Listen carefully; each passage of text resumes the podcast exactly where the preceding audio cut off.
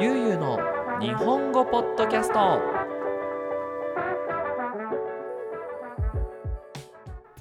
い皆さんこんにちは。ゆうの日本語ポッドキャストのお時間です。皆さん元気にしていますでしょうか？今日は2024年の1月30日火曜日にこのポッドキャストを撮っています。はいということでね、えー月曜日じゃないんですけども、えー、火曜日今週スタートのポッドキャストを撮っていきたいと思います。今日はね火曜日ということで、えーと、朝えーと、メキシコ時間の5時45分から、あのー、YouTube ライブがありました。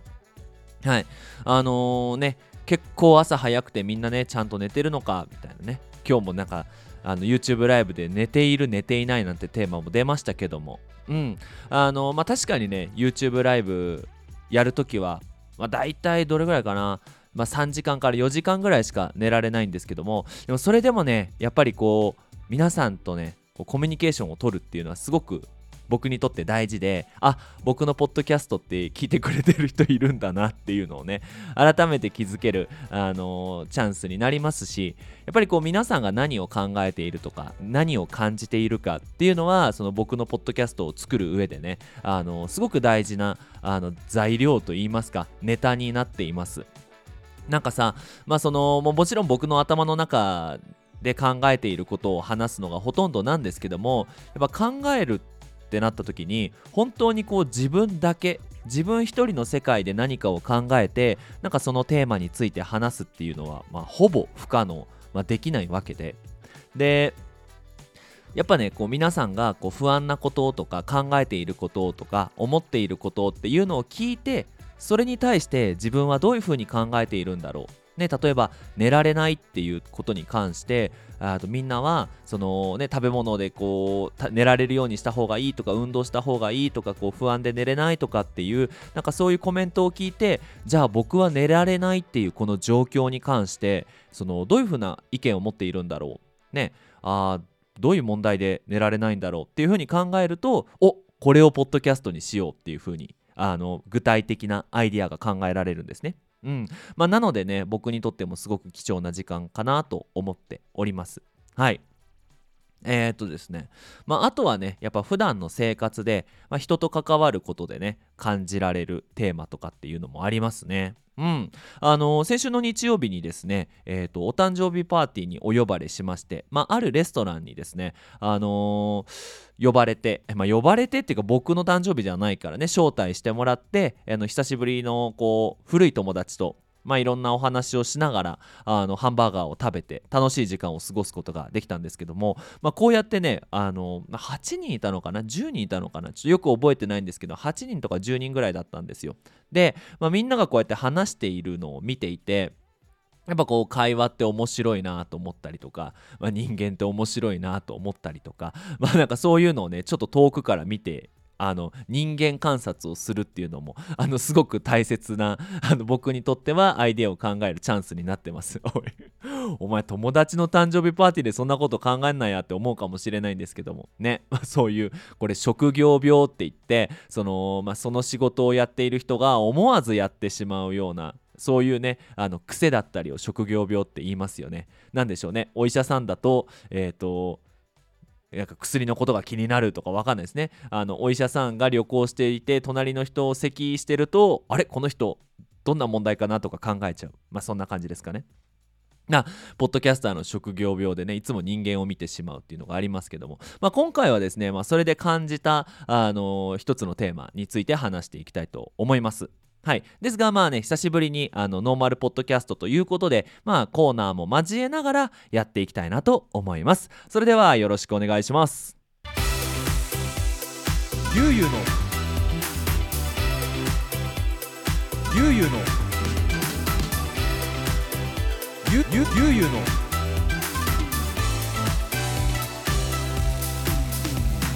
ゆうゆうの日本語ポッドキャストオタクの名言。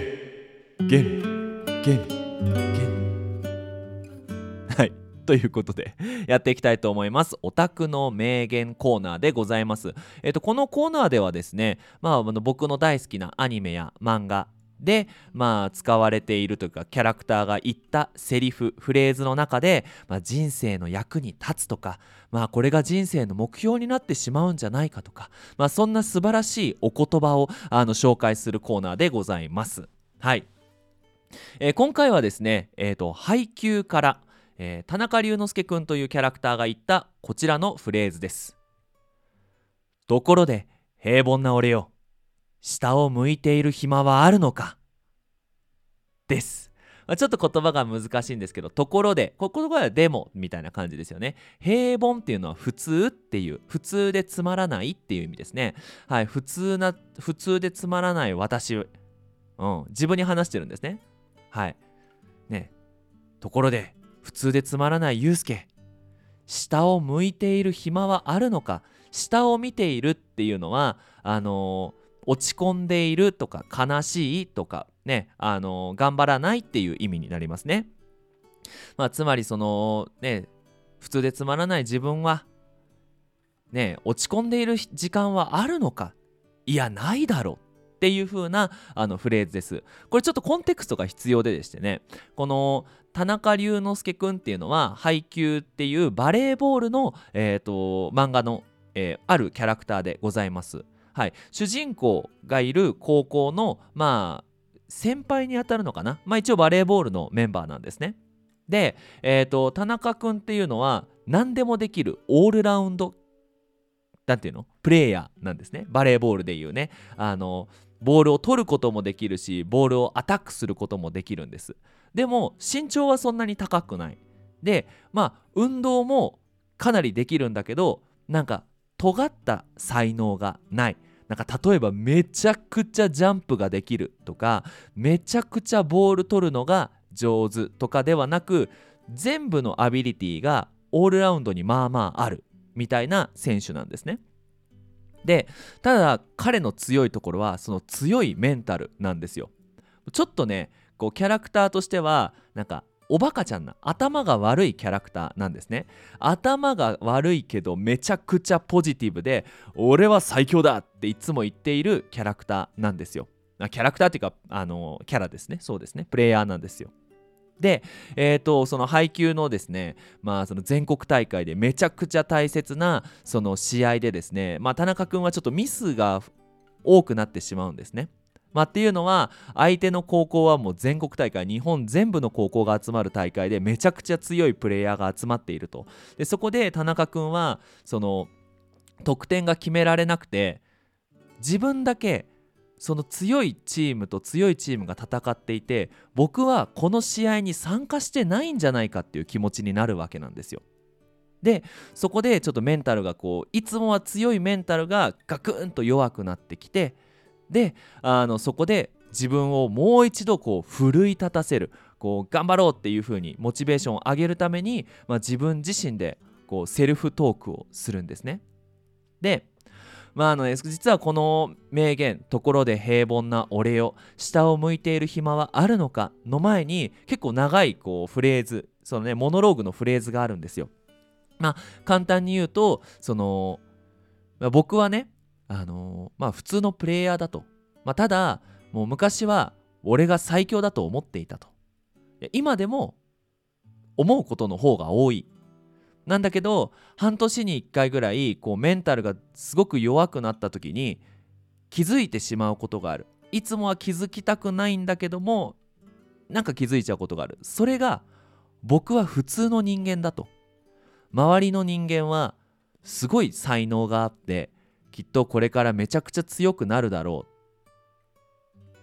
でも僕は次のステージにはいけない。普通の人間だから。身長も高くないし。うん。でそこでグッとこうなんかこう負けそうになるんだけど田中君すごいんですよね。そこでもう一個最後にこのフレーズ「ところで平凡な俺よ。下を向いている暇はあるのか?」って言ってこう勝負から逃げずに戦うんですね。でそのその後に言うフレーズもすごくかっこよくて「やれるまでやればできる」っていうねいう風に言ってこう得点を決めるっていうシーンがあってもう僕はこのシーンを泣きあの泣きながら読んだ記憶がありあるんですけどもなんかちょうどね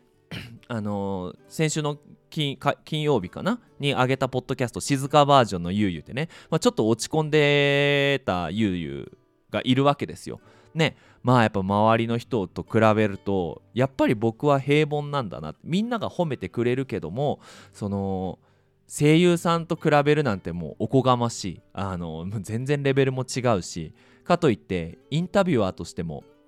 何でしょうね。そのまあそんなにすごくないと。まあだからこうポッドキャストをずっとやってるけどこう周りからお声がかかることはないっていうのも知ってるんですよ。なんていうのかなあのもし本当に僕に能力があれば多分このポッドキャストがドカってこうバズって日本人にも人気になってじゃああのゆうさんラジオやってみませんかっていうお話がね来るかもしれないでもそれが来ないってことはやっぱりね平凡なんですよ。うん、でそれでこう諦めてしまいたくなるやっぱり僕はなんかこうね、ラジオの DJ にもなれないしあなんか別に声優になることも無理だろうしやっぱり自分でコンテンツを作ってそのコンテンツで自分でこう声の仕事をしないと誰かは僕に仕事をくれないっていうのは分かっていると。ところで平凡な俺よ下を向いている暇はあるのかと。うん。つまりそんな状況だけどだからこそなんか落ち込んで何もしない時間はないんじゃないかと。うん、やっぱ世の中にはすごい人たちがいっぱいいる。そこに追いつきたいと思ったら下を向めね、下を見ずにねまっすぐ前を向いて、ね、一つ一つできることをやっていこうっていうのが、まあ、このねその僕が落ち込んだ時に自分を励ましてくれる大事なオタクの名言でございます。最後にもう一度読みたいと思います。ところで平凡な俺よ。下を向いている暇はあるのか。はい。なんか自分ってね大したことないなって思ったらぜひぜひこの言葉で自分を盛り上げて、ね、元気を出させて出させてでいいのかな？うん。あのー、頑張っていきましょうね。はい。ということでオタクの名言でした。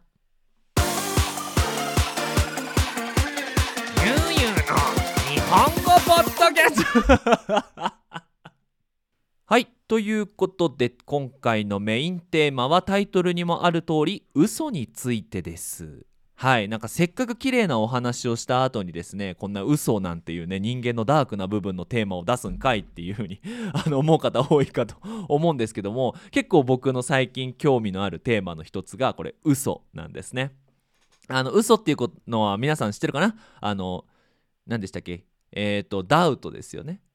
ありますよね。なんかゲームでね。ダウトってね。うん。あのまあ本当のことを言わないっていうのを嘘って言いますよね。例えばねお母さんに「ゆうすけ宿題したの?」って。聞かれて「うん宿題したよ。友達と遊んでくるわ」っていう風にね言ってしまう、まあ、これは嘘ですよね。うん。とかまあ小さいことでもね。うんゆうすけ朝ごはん食べたのうん食べたまあでも食べてないんですよだから本当じゃないことを言うっていうのは嘘なんですけどもどうですか皆さん？嘘についてどう思いますか？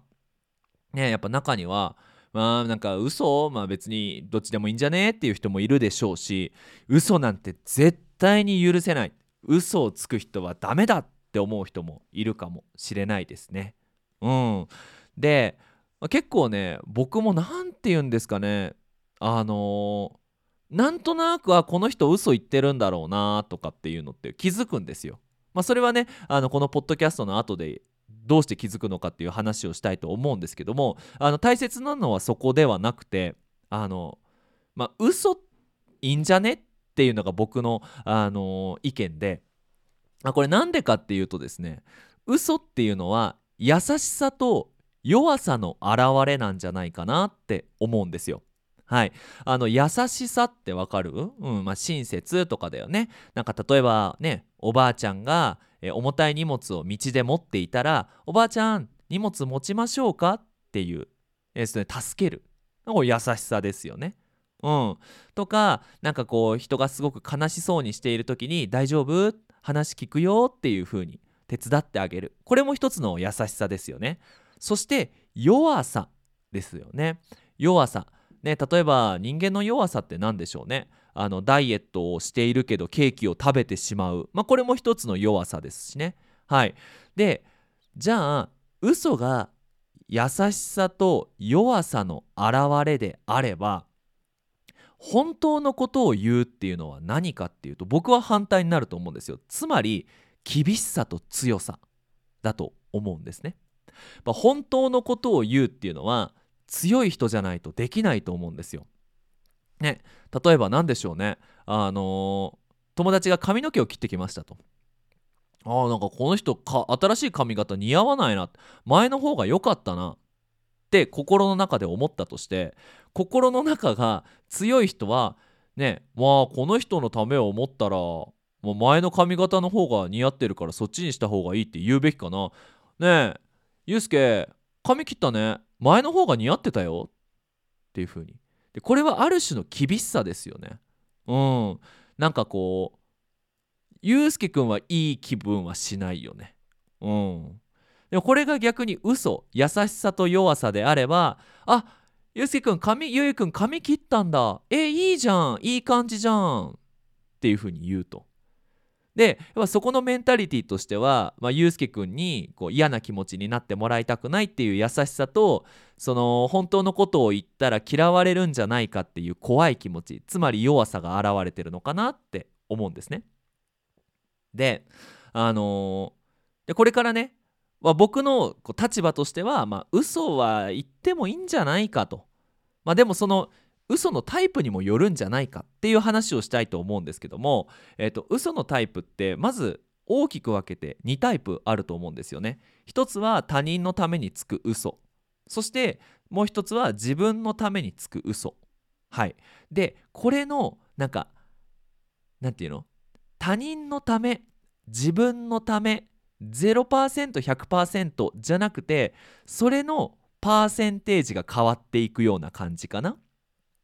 なんでしょうね。その例えばさっきの例でゆうゆうくんが髪切って全然似合ってない時に「えー、ゆうゆうくん髪切ったんだいい感じじゃん」っていうのを言った時にメンタリティとしてはゆうゆうくんのためっていうのが僕の中で60%。で残りの40%は嫌われたくないのともし本当のことを言って喧嘩になったら面倒くさいっていう自分のためみたいな感じかな。うん、で例えばあのお母さんに「あのゆうすけあの宿題やったの?」ってお母さんに聞かれたとして僕は「うん宿題やったよ。じゃあ友達と遊びに行ってくるわ」これは多分自分のためがもう90%ぐらいかな。うん、で残りの10%はこれ俺がね宿題を本当にやって時間がかかってしまって友達が待たなきゃいけないから、まあ、ここで嘘ついてやろうとかね。まあそういう風にあとはあのもしねその宿題やってないとでも遊びに行きたいって言うって言ったらこれ喧嘩になってしまうからまあ面倒くさいのもそうだしお母さんも怒るしエネルギー使うからまあ嘘を言おうかなみたいな形でなんか9010とか1585みたいな形でこうパーセンテージが変わっていくものなんじゃないかなと思うんですよ。でその他人のための嘘っていうのは僕はこれ優しさの表れだと思うんですよね。優しさっていうのはなんか周りが嫌な気持ちにならないとかまあその相手をハッピーにしたいっていうそういう気持ちになるのかなって思うんですよ。でなんかねそれでもやっぱ嘘は嫌だっていう人はちょっとこのテーマについて考えてもらいたいんだけど例えば友達の中でねパーティー中に何でしょうねこうフリーテフリーテーマになってある人が「OK じゃあなんか今までの恥ずかしい経験をみんな話していこうよ」みたいになったとしましょう。恥ずかしい経験を話しましょう。はい。でそうなった時にですね本当に恥ずかしかった経験を話すとちょっと周りが引いてしまうんじゃないかと。うん。いろいろありますよね。なんかねその男女関係であった恥ずかしいこととかね。その学校であった恥ずかしいことだけど本当に恥ずかしくて嫌だ思い出したくないことを話すとかね。でちょうどですねあの僕のグループレッスンで、まあ、そんなテーマになったんですよ。そのテーマトークって言ってテーマをパッと決めてそのテーマについて10分話します。でテーマを変えてっていう風になった時にその人生で一番恥ずかしかった経験を話してくださいっていうテーマがポンと出たんですね。でその時にわうちの学生やっぱすごいな天才だなって思ったのがある学生がですね学校のクラスで「先生」っていう代わりに「ママ」って言ってしまったこと。これさみんなある？あの学校でさ「ねお母さん」って言って周りの人にめちゃくちゃ笑われるの「いい何お前お母さんのこと大好きなんだかよウィー」みたいなことを言われると。うん。でもさ思うわけですよ。で絶対他にも恥ずかしいことあっただろうと。でも彼がパッと思いついた周りを気まずくさせない一番その気まずくさせないけど一番恥ずかしかったのを自分の中で選んで話したと。これすごいことだなって思うのよね。うん。そこのこうバランスを考える。これも多分ある種の嘘になるんだよね。いや違うだろうと。もっと恥ずかしいことあんだろうっていう風にならないっていうね。うん。だそういう意味でもねこれは優しさになるのかなと思うんですよ。で今度はですねこれ自分のためにつく嘘。このパーセンテージが多い時っていうのはやっぱり人間の弱さだと思うんですよね。うん、でまあどういうふ具体的にどういう弱さなのかっていうと、まあ、怒られたくないとか面倒くさいことはやりたくないっていう気持ちともう一つ自分はすごくないんだけどすごいと思われたいっていう弱さもあると思うんですよね。はい、これがまあ自分のためにつく嘘になると思うんですよ。で、まあ、正直ね誰かのためにつく優しい嘘っていうのはもうそれでいいじゃないかと問題はですよ問題は自分のためにつく嘘をどういうふうに考えるかっていう話なんですね。であのまずはそのよく自分は嘘をついてしまうという人なんかこうこれを言ったら周りが嫌な気持ちになるんじゃないかとかあのこれを言ったら自分のことを認めてくれないんじゃないかっていうふうに考えて思わず嘘がポロッと出てしまう人は、まあ、どういうメンタリティーで嘘をつけばいいのかっていうのを今から話そうと思います。はい僕が思うにですね嘘と借金は同じです。はいあの借金っていうのは銀行から友達からお金を借りることですね。うん。ね例えば何でしょうね車を買うと今自分には車を買うお金がないんだけどもまあこれから働いて少しずつ銀行に返してまあその代わりに銀行からお金を借りて、えー、車を買おうっていうふうに、まあ、これ借金って言いますよね他にも大きいもので言うと家を買うことができたりしますまあ、つまり今の自分にはできないことを、ま、誰かの力を借りてやるっていうことですね。えーと、銀行からお金を借りる借金はもちろんお金を借りるので、まあ、お金のやり取りになるんですよ。で嘘は友達から何を借りるかっていうと信頼responsibility なのかな？を借りるってことだと思うんですよ。イメージとしてはですね例えば日本語ができないんだけど俺日本語できるんだぜっていうふうに嘘をつくと今の自分の能力と嘘をついたゆうすけくんのイメージは全然違うんだけどそれを言った時点で友達からその嘘のゆうゆうくんがえっ、ー、とリスポンサビリティ信頼をもらうわけですよねでそこから大事なのは自分が頑張ってその嘘をついたイメージのゆうゆうくんになればその借りた信頼は返せる。ってイメージ。でもし嘘だけついて何もやらなかったらこれは銀行でお金をそのお金を何て言うの？借りられないのと一緒でもうその人との人間関係は良くならない。冷めてしまう。もしくはもうその人に嘘をついてもあの信頼してくれない。ねそのねリスポンサビリティ信頼をね貸してくれないっていうようなイメージかな。はい。なのであの嘘をつく時にですねえっ、ー、とまあ自分のイメージでもいいと思うんですけどもあ今からお金を借りるんだ。あ違うわ。あの信頼を借りるんだっていう気持ちで嘘のことを言うと。うん。何でしょうね。宿題やったっていうのも宿題やったって言って遊びに行ってで帰ってきてご飯食べて次の日学校に行くまでに宿題を終わらせれば一応宿題をやったことにはなるんですよ。で何を借りたかっていうと友達の家に遊びに行くためにねお母さんから嘘の信頼まあ嘘っていうかまあ信頼を借りるわけですね。お金みたいに借りてでその借りた信頼で友達の家に遊びに行く。で帰ってきて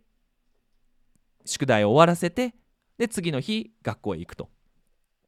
でこれもし宿題をやらなかったらこの後バレるわけですよね学校から連絡が来て「ゆうすけくん宿題やらなかったんですよ」って言ったらもう同じように「ゆうすけ宿題やったの?」っていう風に聞かれた時に「うん宿題やったよ」って言ったらお母さんは信頼信用してくれないからね信頼がないから信用がないからうんじゃあ宿題見せなさいとお母さんに見せてお母さんがチェックしたら OK だったら遊びに行っていいよっていう風になる。なんかすごくねこの銀行のそのお金を借りる返すと嘘って似てるんじゃないかなって僕は思うんですよ。はい。まあそれも含めてですねやっぱりついた嘘は覚えておきましょうと。これが嘘をつく人の大事なポイントになるんじゃないかなって思います。うん。なんかねその場で雰囲気が良くなるから適当に嘘をついて自分を大きく見せたとすると。でもそれを覚えておいたらそうだな俺 A 君の前で日本語めっちゃできるって言っちゃったな。じゃあ頑張ってとりあえずある程度できるようになるまで頑張んなきゃっていう風になりますよね。うん。そうね。はい。まあそういう風に嘘をつけば逆にいいんじゃないかなって思うんですよ。やつまりですね借金とか嘘ってある種のブースト？ブースト。ブースト。なんかブーンってこう速く走るためのねブースト？わかるかな？になると思うんですよね。うん。例えば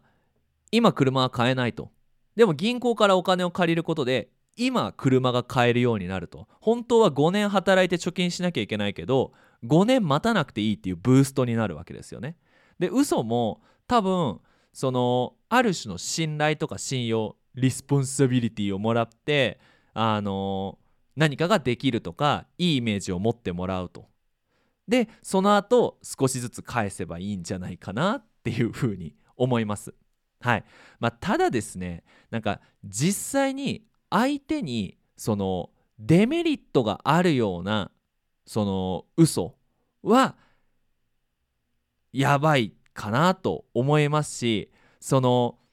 例えばさその借金の返済期限要は返さなきゃいけない日にちって決まってるじゃん。ね。例えば、えーと、今日1万円借りたとしますと,、えーと、マックス待てるのは今週の日曜日までっていうのが分かりやすいじゃん。じゃあ嘘の返済期限っていつなのかっていうとバレるまでなんですよ。多分。つまりそのバレてしまったらもう返しても意味がないと思うんですよ。で難しいのがいつバレるのかがわからないってことですよね。いやつまりですねさっきのこの宿題の例にもなるんですけどもそのお母さんにね「ゆうすけ宿題やったの?」っていうふうに言って言われてで僕は宿題が終わってないのに宿題終わったよって言って友達の家に遊びに行くと。でもしお母さんが部屋に入って宿題やってないっていうのがバレたらもうその時点でアウトなんですね。でもこれもしその宿題がをやってないっていうのがずっとこう分からないまんま明日までそのお母さんは僕が宿題やったかどうかをチェックしないっていうなんかそういう雰囲気があるのであればいいけどもしそういう雰囲気がなければそのあの嘘はつかない方がいいよね。だってお金返せないのと同じだから。うん。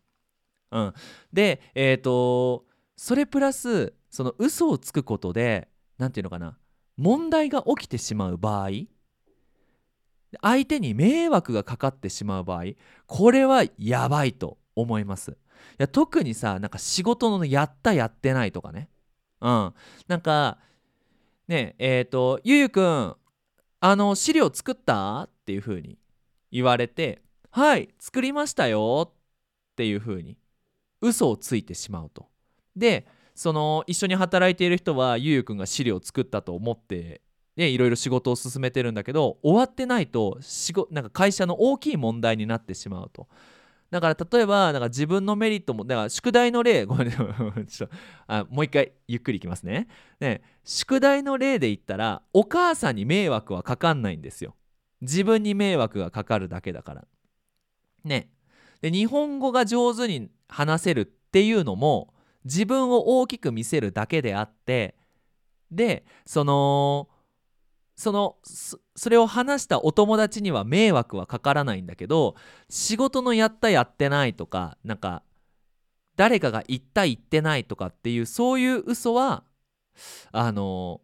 迷惑がかかると。でそうするとめちゃくちゃ信用を失うからあこの人とは関わらないようにしようってこいつは問題を持ってくるなっていうふうに思われちゃうからあの嘘をつく前に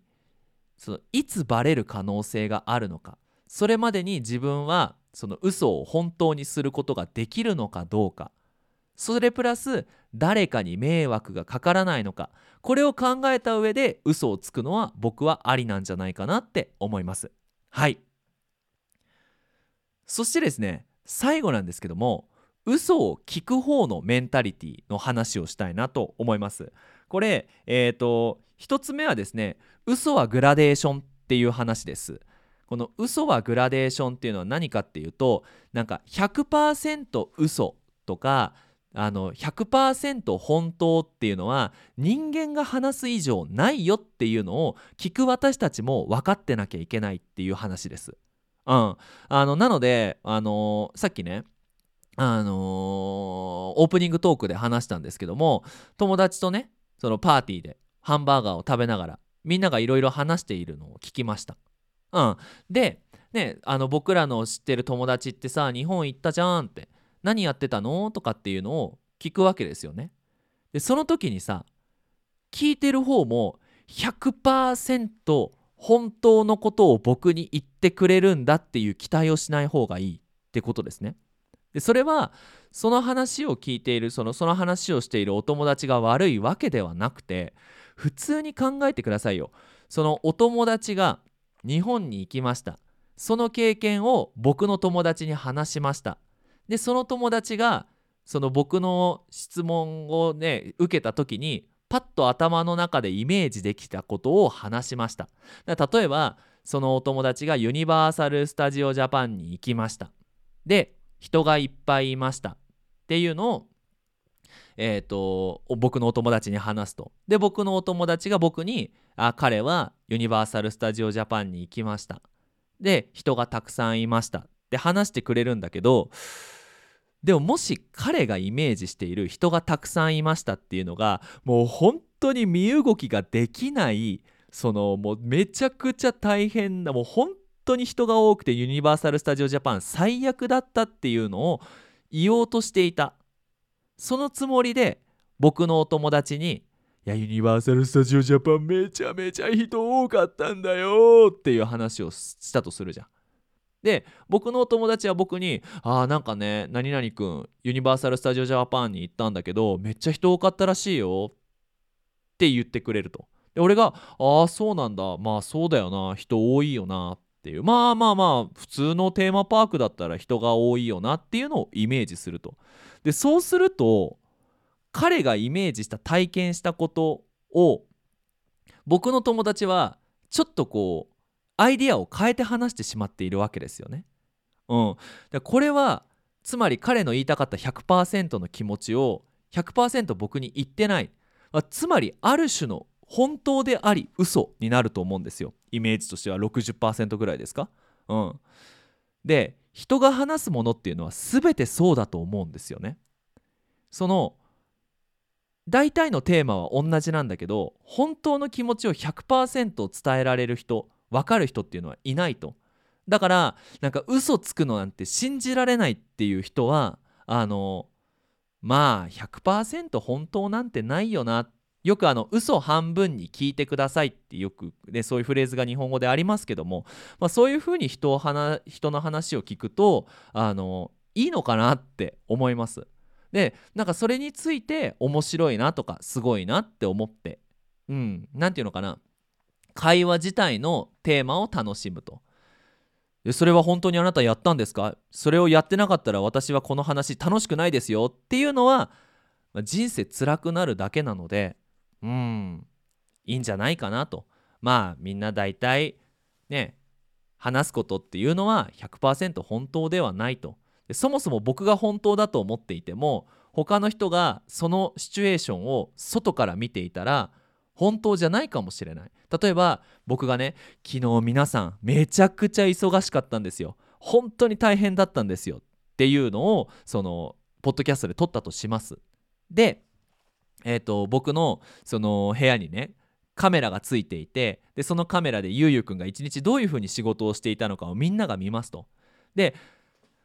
ある人の中にはすげえなゆうすけさんこんなに働いてんの？って考える人もいるし中にはいやこんなの全然大変じゃないじゃんって思う人もいるかもしれないっていうお話ね。うんまあ、なのでその嘘を聞くメンタリティーとしてはまあええやろと。嘘半分ぐらいで聞いてそれ言ったことを面白いなって思えばいいと。でもう一つはそのなんか自分のメリットのためにその自分がいいことができるようになるために嘘をついているのを聞かなきゃいけない時ですね。あ例えばそのお母さんがね「宿題やったやったの?」って聞くじゃん。ね子供にね。で子供がもう明らかに嘘っぽいと「あああ宿題やったやったよ」みたいな答え方をすると。でお母さんのメンタリティーとして「なんで嘘をつくんだ」ではなく「かわいそうなやつだな」と「うんかわいいやつだな」とまあ言ってくればいいじゃんその代わり明日までに宿題やんなかったら覚えとけよと。っていうふうに心の中で思っておきながら「はんはんいってらっしゃい」っていうふうに。言ってあげるのも大事かな、まあ、つまりですね嘘を言われた時に「うわ私は信頼されてないんだ」ではなく「あ信頼を貸してほしいわけね。信用を貸してほしいわけね。あそれはなんかある意味その僕のことを大事だと思っていると。僕に嫌われたくないんだろうなとか。あなんかは僕のことをある意味大切に思ってるんだろうな。でその人は弱いから今僕に対する信用がないからしょうがねえ信用貸してやるかみたいな気持ちであの嘘をふんふんふんっていう風に聞いてあげればそんなに心は辛くないかなと思います。で、まあ、その後その人が頑張ってくれたらさまあいいじゃん。ね いいじゃん まあ、そういうふうに考えると、まあ、人間関係そんなに辛くならないのかなと思います。うん。でですね、あなんかさっきね、こう、ああ、嘘ついてるなっていうのが分かるっていうふうにね、言ってましたけども、あのー、どうすかね、僕は、なんか自分の話をしながら、ふーってこう、笑ったりとか、うん、なんかそんなことがあってさ昨日ねタコス20個食べたんで みたいな。ちょもっちもっとうまくできるかな。うん。でもなんかあのこういう感じでフフフってこう自分で笑う、うん、なんかそういう時とかあの急に声が大きくなったり小さくなったりする。昨日さあのー、めちゃくちゃ勉強したんだよ。えどれぐらい勉強したの？あ4時間目ぐらい勉強したんだけどでもさみたいな。あこれ4時間嘘やなみたいな。うん。なんか声が大きくなったり小さくなったりする。とまあなんか自信がないんだろうなと。でそのある種こうどれくらいやったの？とか誰が誰が来たのはあれだけどなんかそういうのであの声が大きくなったり小さくなったりする時は自信がないイコールまあ自分自身でもなんか本当かどうか定かではない。うん、なんか本当かどうか分かってないっていう現れなんじゃないかなって思うんですよ。でそういう時になんてひでえやつだと本当のことを言えよではなくかわいいやつめうんしょうがない信用を貸してやろうっていう風に思いながら聞くとなんかいいんじゃないかなと思い あ腹黒いよね僕ね。腹黒いっていうのはなんかこう見た目はすごく優しいけど中ではひどいことを考えて。でもひどいことなんかな。ひどいことではない気がするけどな。うん。まあそういう優しさがあってもいいんじゃないかなと思います。まあそうすればみんな少しずつ生きやすくなるとは思いますけども。ねさっきも言いましたけども最後にまとめとしてね嘘を言う人はお金を借りている気持ちお金ではなく信用を信頼を借りてるんだと。嘘の信頼を貸してくれてるんだからすぐ返さなきゃダメよ。うん。それができないなら嘘ついちゃダメよ。っていう話ね。で聞いてる方はうん貸してやろうと。しょうがねえなと。可愛いやつめと。思いながら聞いてあげるとまあ人間関係うまくいくんじゃないかなっていうお話でした。いかがだったでしょうか？